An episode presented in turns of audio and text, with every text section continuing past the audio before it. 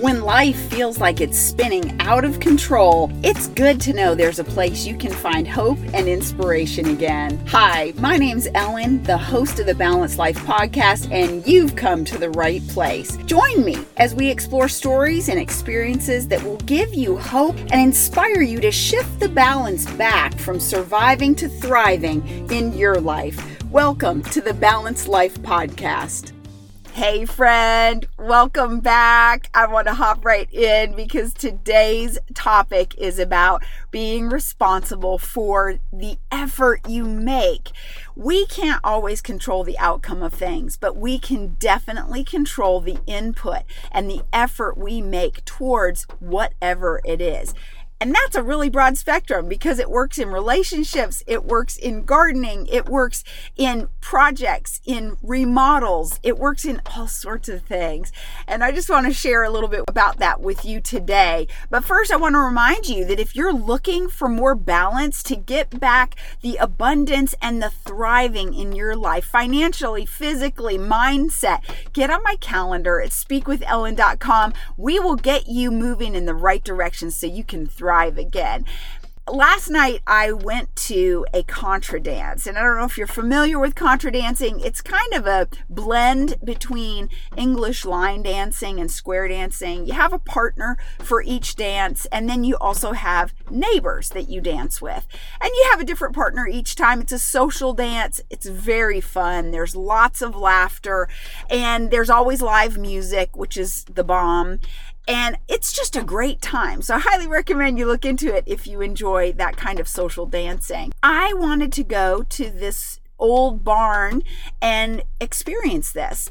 I did the research, I got online, I found out when they were meeting, how to get there, all the details. I searched their whole website, was looking at all that.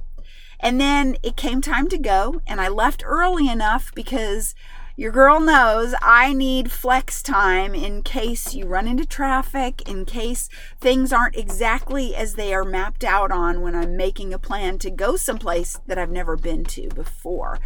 So I made my way across town and I get to this university where they are hosting this dance. Got a little friendly help from some neighbors walking across campus. They directed me and I got to where I needed to go. And no one was in there the room was full of tables. It looked like that they were going to have a conference or some kind of a seminar, but the place was basically dead. It was there was not a dance being held there last night. So I was a little disappointed, but you know, it occurred to me that I had put in a lot of effort but I couldn't control the outcome. And I wasn't mad about it. I drove across town and I passed a lot of things that I have interest in seeing later on in my visit here. This is the bottom line.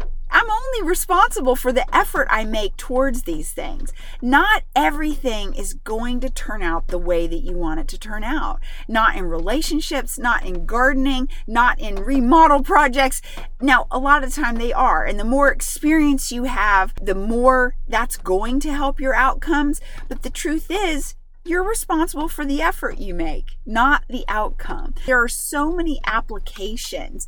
I went for a walk in the rain and I recognized, well, I could have talked myself out of it, but that's not in line with my goals. My goals are to move my body every single day, rain or shine. There was no reason why I couldn't go. And when I started, even though the weather app said that there was rain, it wasn't raining at that time. So I put my rain jacket on and it started raining midway, but it was such a beautiful, gentle rain. I actually enjoyed it. Listening to the rain and the leaves, those things are part of the effort that you make towards the outcomes that you desire.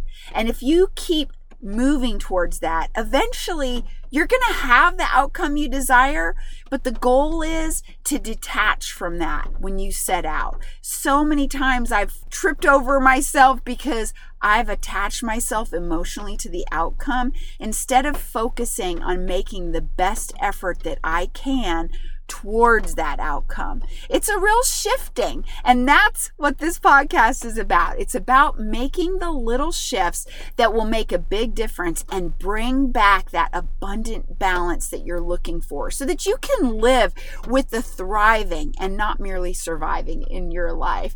Thanks so much for listening. Don't forget to hit that five star button on iTunes. That helps other amazing people just like you find this podcast faster. And I look forward to talking with you on the next podcast. And there you have it, another Balanced Life podcast in the books. Thanks so much for listening. Would you do me a favor? Would you get on iTunes or wherever you listen to the Balanced Life podcast and leave a rating for the show? It helps amazing people like you find the show faster. And that's who I'm looking for amazing people just like you. And when you're ready to work together to shift your life from off balance to abundance, get on my calendar at speakwithellen.com.